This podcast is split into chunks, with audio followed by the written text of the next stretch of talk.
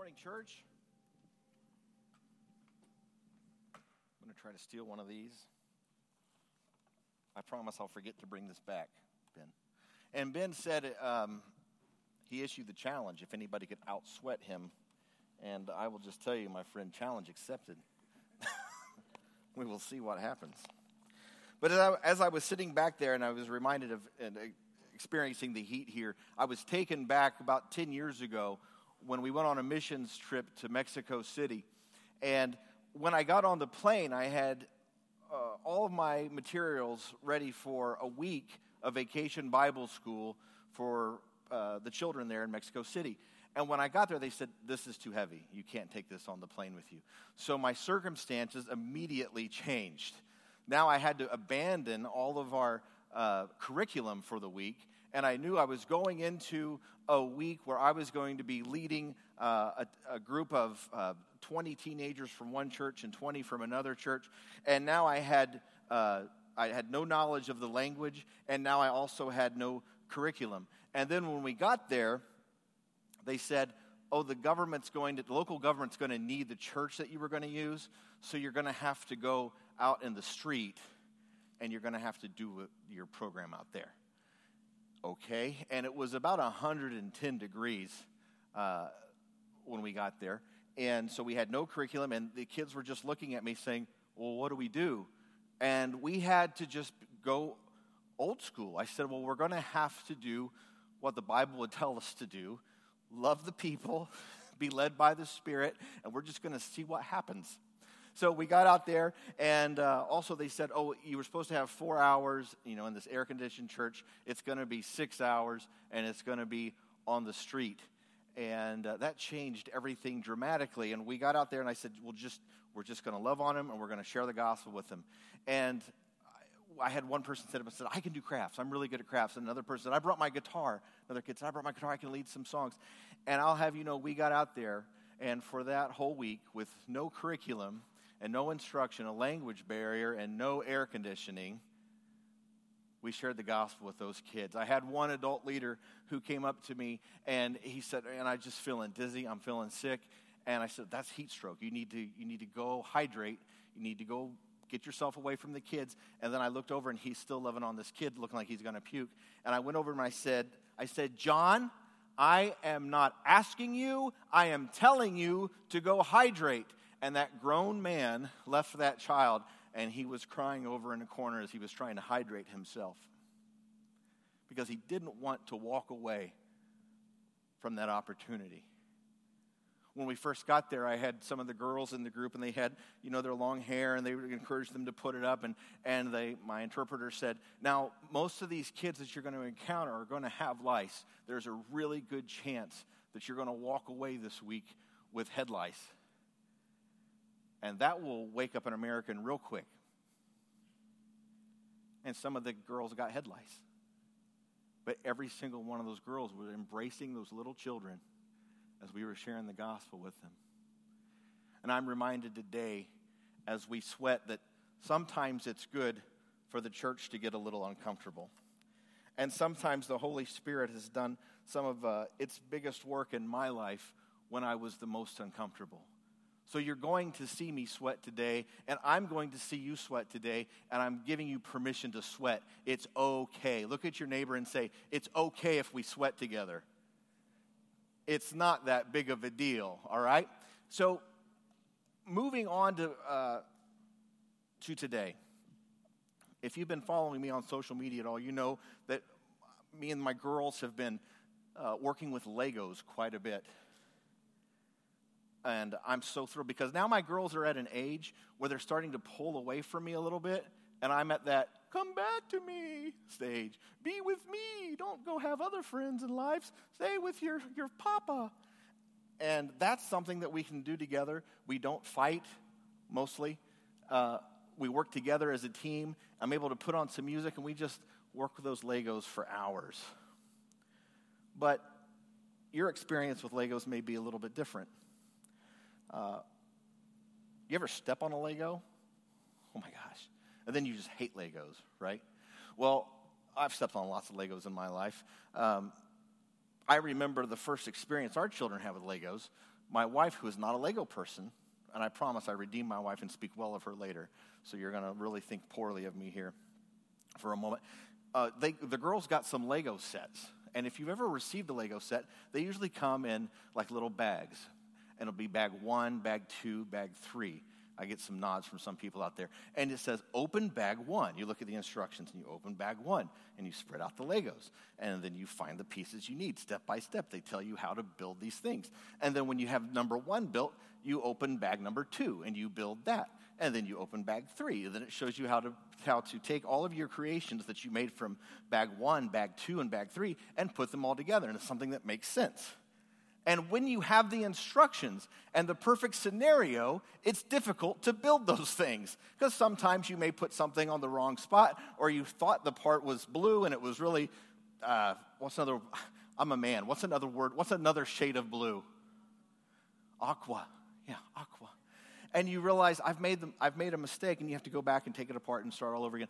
Well, my wife, never really having, having an experience with Legos, opened all of the sets that my children received and poured them all in one bucket and said, Now they have all kinds of Legos to play with. And I said, What have you done? what are we going to, how can we ever make, make sense of these sets now? You've combined all of them. So now we won't play with Legos ever. And for three years we did not. I was overwhelmed by my Lego circumstance. Have you ever felt overwhelmed by your circumstances? Man, I have. Man, I have. You think, I can't lose weight. I've got an office job. People who have office jobs can't lose weight. Which is entirely not true because I know people who have office jobs who have lost weight, but not this guy. I sit all day. How could I ever lose weight? Some people may say, I can't start that ministry because I had that moral failure 20 years ago. I've seen that happen to people. How can I be a good parent when my parents were so terrible to me? I can't advance in my job without training, and on and on and on. Today, I'm asking you to live as if your circumstances don't matter because largely they do not. You will not find a single story in Scripture where God says, I looked at his circumstances and could not help him. And I just let them languish because their circumstances were too big for me. In fact, you will see the opposite. You'll see the Holy Spirit enabling people and the promises of God emboldening people to rise above their circumstances and complete mighty works for the Lord that no one would have ever anticipated. Amen? You may not be able to control your circumstances, but that's no reason to allow them to control you. I want to take a look at uh, three folks in Scripture today, a little study uh, bringing up our first slide here, you're going to, a very familiar story of Joseph. Joseph um, had a pretty good set of circumstances out of the gate. He had a big family and a dad who really loved him, and a dad who loved him so much he gave him uh, this beautiful coat, right? You remember the story? And his brothers were incredibly jealous and uh, took his coat dipped it in blood and, and threw him in a pit and said, Oh, Father, our, uh, your beloved son has been killed. And they actually sold him to slavery. I don't know about you, but that might put me off for the rest of my life. Just throwing up my hands and saying, oh, God, I did nothing. These people treated me terribly, my very own family. You can understand why I couldn't do whatever you would have me do because now I'm in a pit. And when you think it gets better for him, he does remain steadfast, he does remain faithful to the Lord. He receives a promotion and he's working for his boss, and his boss's wife, Potiphar, Potiphar's wife, uh, takes a fancy to him. That's what depicted here. and he flees that temptation. She grabs a hold of his outer cloak and he runs out of his cloak. What a bad set of circumstances because I don't know how, if you're a man, you explain as you're running almost naked away from someone that she started it.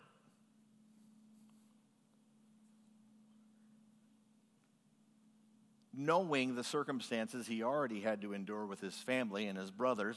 I can't imagine that kind of betrayal. Now he kind of has this new family with these other people that he's working with, and lo and behold, he does this great job and he is betrayed. But how does he respond? He remains steadfast and he remains obedient. As a matter of fact, they give him a nickname because everybody around him, they know his heart. They've seen his witness. They see how he responds to Potiphar's wife, and they've seen Potiphar, and they go, You know what? We know how Potiphar's wife is, and we know we've seen Joseph, how he responds. And I tell you what, we're going to nickname Joseph Joseph the Righteous. His reputation went before him. Could you imagine that instead of having a nickname like Stinky Tony or Brocephus, your pals just called you you the righteous?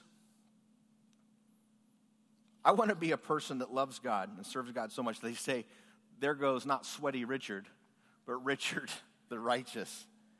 The enemy would like you to believe that due to something your family did or didn't do, you are stuck where you are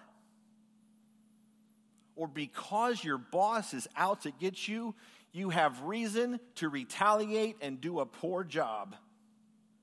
And the response of the flesh is to hold on to that bitterness and resentment.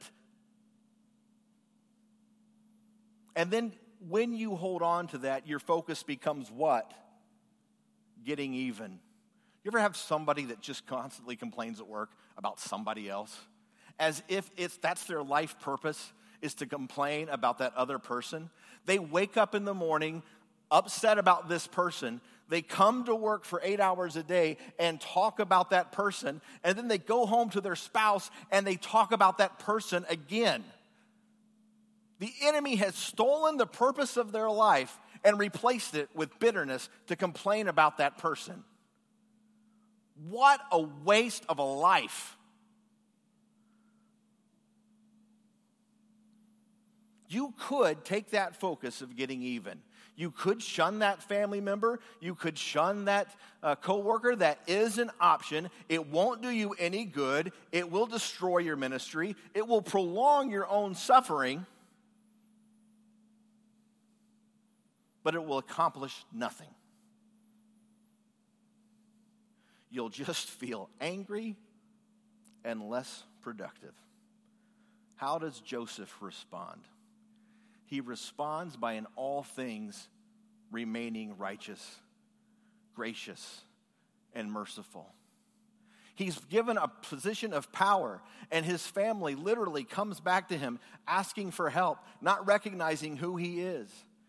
Had he been like that coworker you have, he would have taken that opportunity to completely embarrass and diminish his family, but he did not.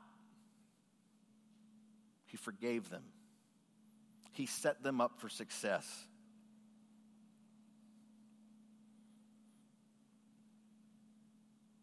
He blesses his family. Did they deserve it? Of course not. But it didn't matter if they deserved it or not. What mattered was his integrity with God. I want to go now to David. Here's a guy who early on had a really great set of circumstances. He came from a good family, and unlike Joseph, David's brothers loved and appreciated him. Out of the gate, the Bible calls him a man after God's own heart. He becomes a hero for his people when he slays Goliath at a very young age. And later, he becomes king. However, he makes a decision that soon presents him with some pretty negative circumstances. He sees his friend's wife bathing one night and decides he wants her as his own. So he makes sure that his buddy, Uriah, her husband, is out first on the battlefield, knowing that it's a suicide mission. He's going to get killed. He does that so that he will be killed and he can marry Bathsheba. Which leads me to our next slide. This is Nathan. Nathan has no problem speaking truth to power.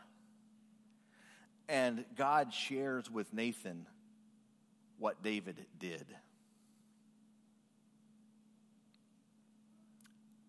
And if you don't have a Nathan in your life, pray that God would send you one. If you're like me or anybody else in here, you've experienced a moral failure at some point in your life. And the enemy will try to ruin your ministry forever because of it. Anytime you feel led by the Spirit to speak to somebody else who's struggling with a sin, the devil will remind you of your sin. And it may completely shut you down. That's the temptation. Another standard reaction when we've been caught in some kind of sin is to lash out at others and point our fingers and say, Well, what I did was just as bad as what that person did, and you didn't treat them that way. Or what I did was not as bad as what that person did. You ever met someone like that? Then they go on and on and on about the poison of somebody else, not taking into account their own sin and putting it under the blood and walking away, but to be accusatory to someone else. David's response is a reminder of why he was known as a man after God's own heart. He locked himself away for seven days and he mourned over his sin. And he penned what would be Psalm 51. He says this Have mercy on me, O God, according to your unfailing love, according to your great compassion. Blot out my transgressions. Wash away all my iniquity and cleanse me from my sin. For I know my transgression, and my sin is always before me. Against you, you only have I sinned and done what is evil in your sight. So you are right in your verdict and justified when you judge.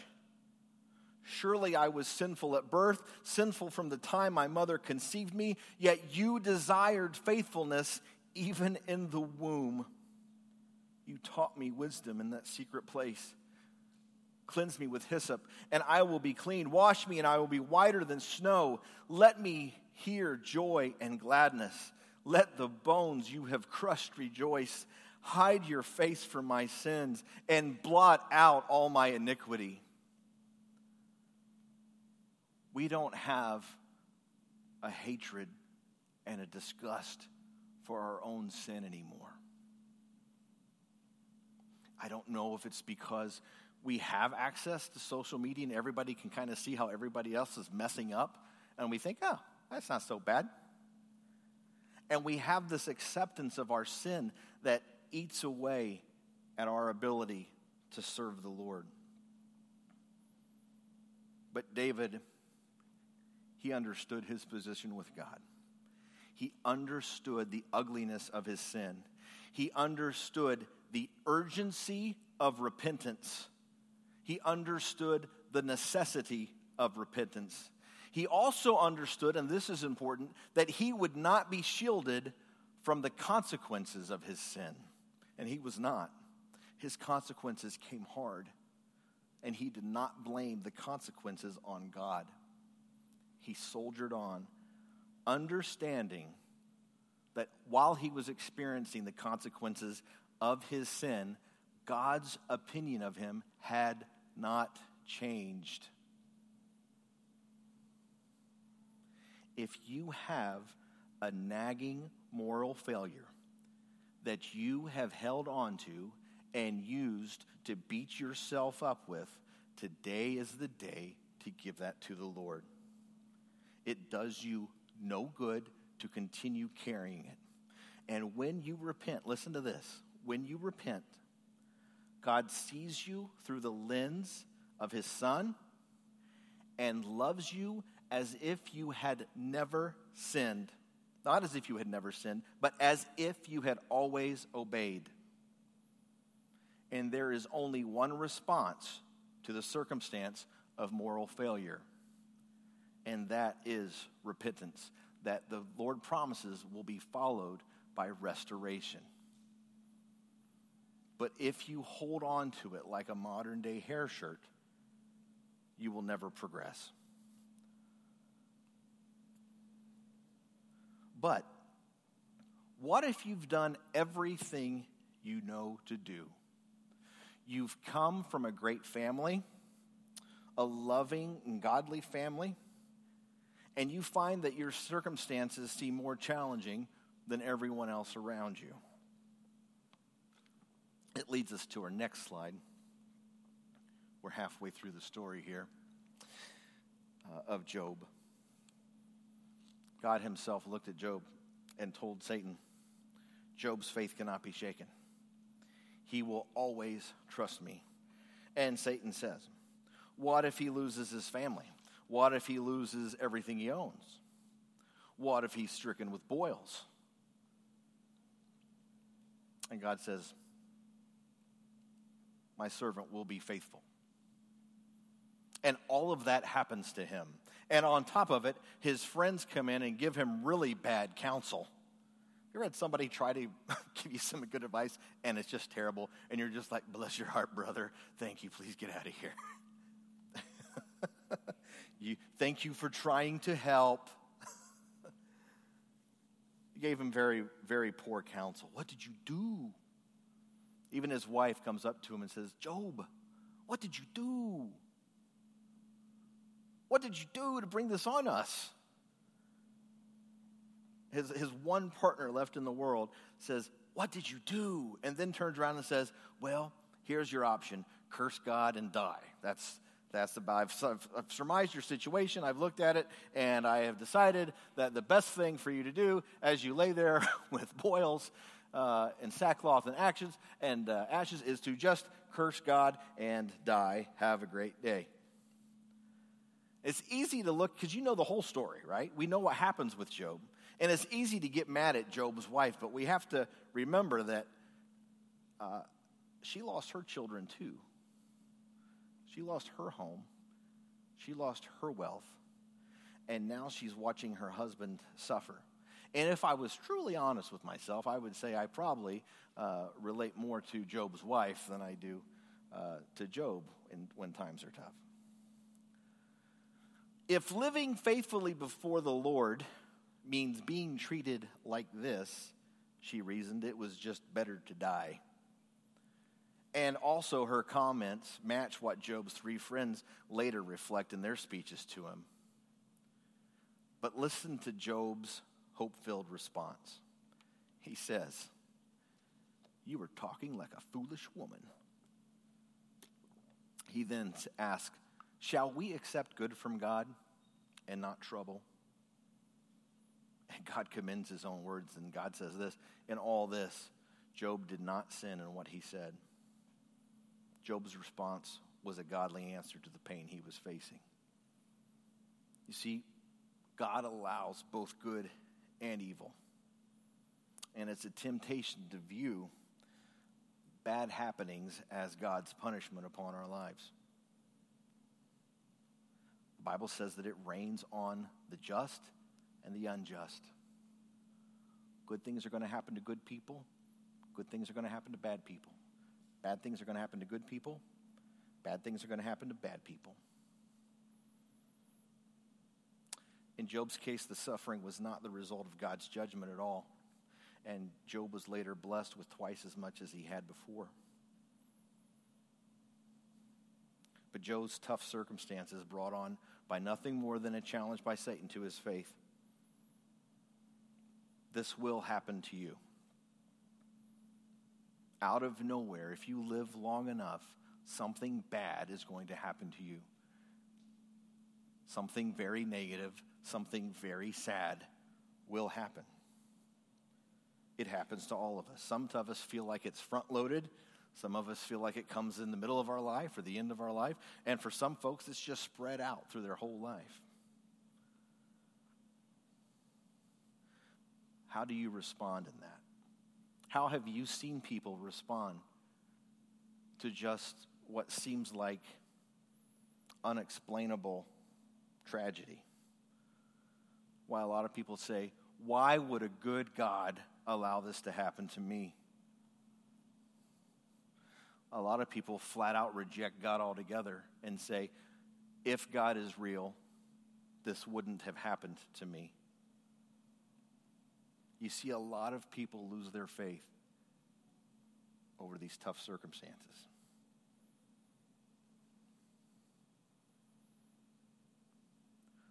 But it is a reminder that we can be ourselves rooted in our own idolatry. I am not the king of my life. I was not put on this earth to amass as much comfort and wealth as possible before dying. It doesn't say that in Scripture, it's not promised to me anywhere, and it would be a complete waste of life if that were my focus. What a terrible life I would lead if, if my kids could look back and say, Well, he made us as comfortable as he possibly could, and we had some money.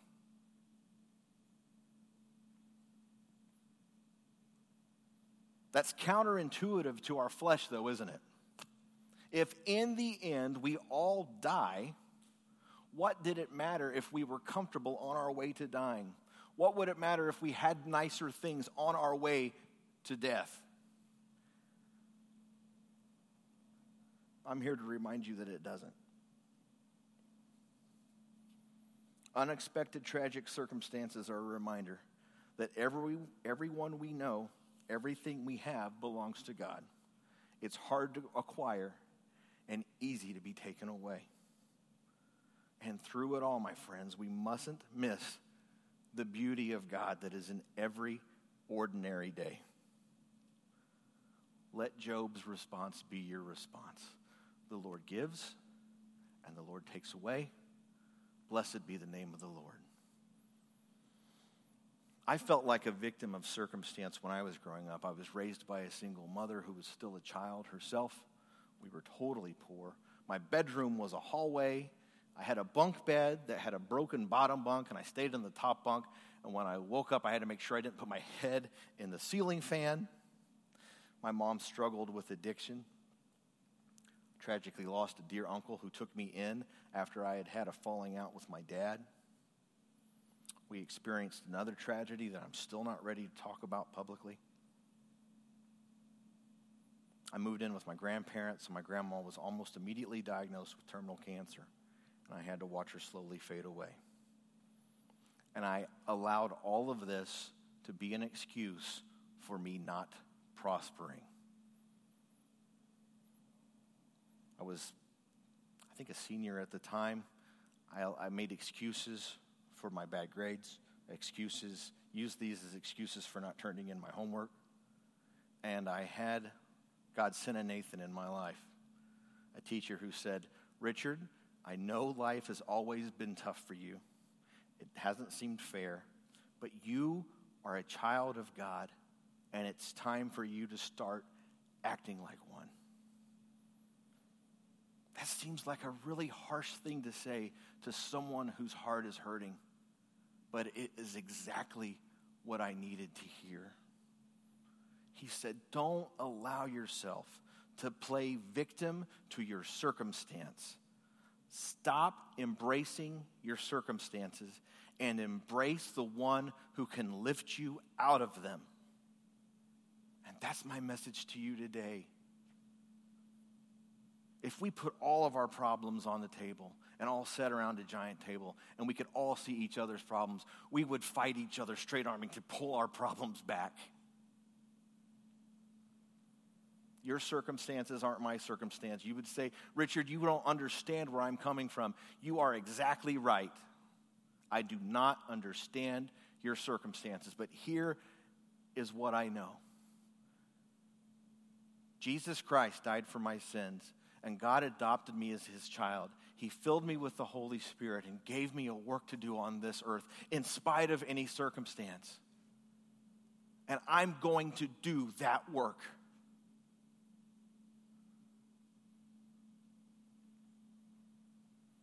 The same is true with you. So my wife dumped all the Legos in one box.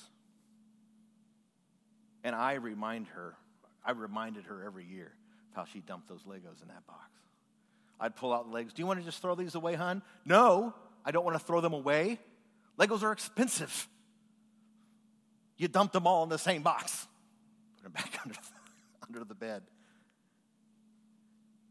Kids aren't playing with Legos. Wife feels beat up and sad. I'm just angry. Till one time, I got sick of my own sin. and I said, you know what? I'm going to face this Lego circumstance. And instead of building towers and walls with these pieces that made no sense, I took all of them and put them all out on the table. I sorted them by color. And I looked at the directions and I started assembling those Legos. I had told my kids, you know, daddy's got to do this. You know, daddy's got to play with the toys. You might not want to do this. And my little Iva Jane came up and said, Daddy, can I please do this with you? Do you want to listen to some music? And we put some music on and we built those Legos. Or Adelia and her mom were gone. We built those Legos that Saturday, and it was one of the most beautiful times I've had with, with that particular daughter. And things started to take shape. And I started to realize how foolish I had been. I complained for three hours, for three years, what would take six hours to restore. Friends, your circumstances are not lost on God. Dare I say that He has even given them to you as a tool in your life. Instead of running from them, I'm asking you today to perhaps embrace them and see what God would have you learn through your circumstances. By finally confronting that Lego mess, God totally redeemed the situation and turned it into something very beautiful. But as long as I put that mess under the bed and blamed everybody else for it, nothing happened. Nothing changed. Friend, you are not a product or a victim of your circumstance. You are an adopted child of the Most High God, created to praise Him through all circumstances and equipped to rise above every situation. And yes, today, a preacher, you don't know what I'm going through. I don't. I will never understand it. It's not, and it is not fair. Let's acknowledge that. It never will be fair. But there is a God who loves you through it and has something for you to learn. And it will remind you that you are his dear child. Band's going to play one more song. Thank you for letting me sweat today. I don't know. I am well, you've, you've had the opportunity to clean all the sweat off. I don't know. I would suggest that, submit that perhaps I did sweat a little more than Ben today. I don't know. We'll, the verdict will be out. We'll, we'll check out back. But as they play, if God has moved on your heart and you would like to just give him his, your circumstances and say, God, yea, though it slays me, I will trust you.